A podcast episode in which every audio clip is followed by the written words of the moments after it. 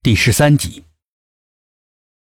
后来我们才知道，那三万块钱是他父亲出车祸，肇事司机赔偿给他们家的。他手里从来没有过这么多钱，所以总担心放着不见了，这才一直随身携带的。至于那天他为什么去图书馆？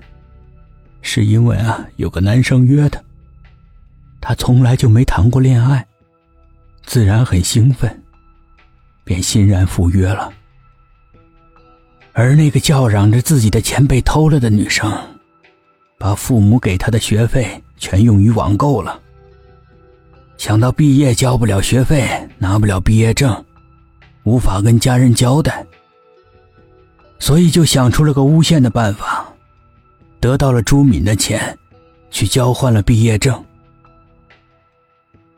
等我们知道真相的时候，一切都太晚了。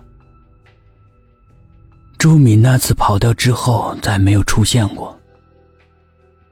五年了，大概早就不在人间了。说罢，朱主任仰天长叹。之后呢？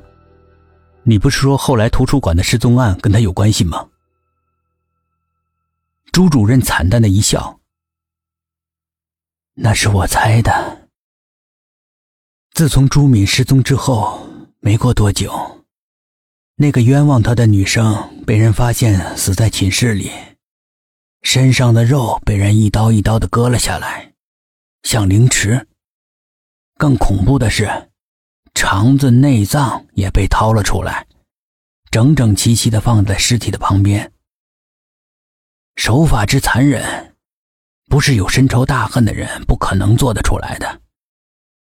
警方多方调查也查不出个头绪，只好不了了之了。接着就是约他那个男生的死，在众目睽睽之下，他像中了魔一样。从图书馆的楼顶跳了下来。要知道，这个楼顶一直都是锁着的，许多年了，楼顶都没有开放过，锁早就生锈了。要是有钥匙打开都不容易，更何况他没钥匙。他可以找个修锁师傅的呀。问题就是在这儿，那把锁。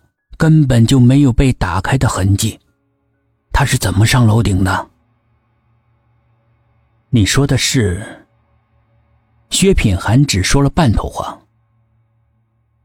对，我们上去的时候，那道铁门关得好好的。朱主任说。正在这个时候，包厢里的灯突然灭了。黑暗迅速占领了整个空间，一股阴冷的风悄然刮过。每个人的心底没来由的升起一团冰冷的寒雾，让他们不知不觉的陷入了不安之中。突然，门被人从外面给推开了，一团昏黄的光从门口照了进来，所有人的目光不由自主的被那团光吸引。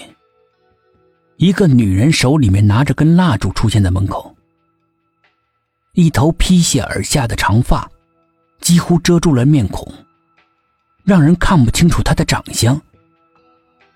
冰冷的空气在狭小的空间里迅速的蔓延，每个人都感到很压抑。那个女人甩甩头，把覆着面容的头发甩到脑后，露出一张惨白的脸来。如同鬼魅一般，样子竟然比刚才还要惊悚。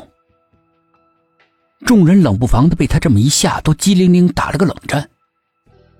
女人露出了一口白牙，冲他们一笑：“不好意思啊，突然停电了，我给你们点蜡烛吧。”众人无言，看着他点完蜡烛出去了。不知道为什么。封闭的室内，总有一股来历不明的阴风，吹得烛光摇曳。空气中弥漫着一种说不清道不明的诡异。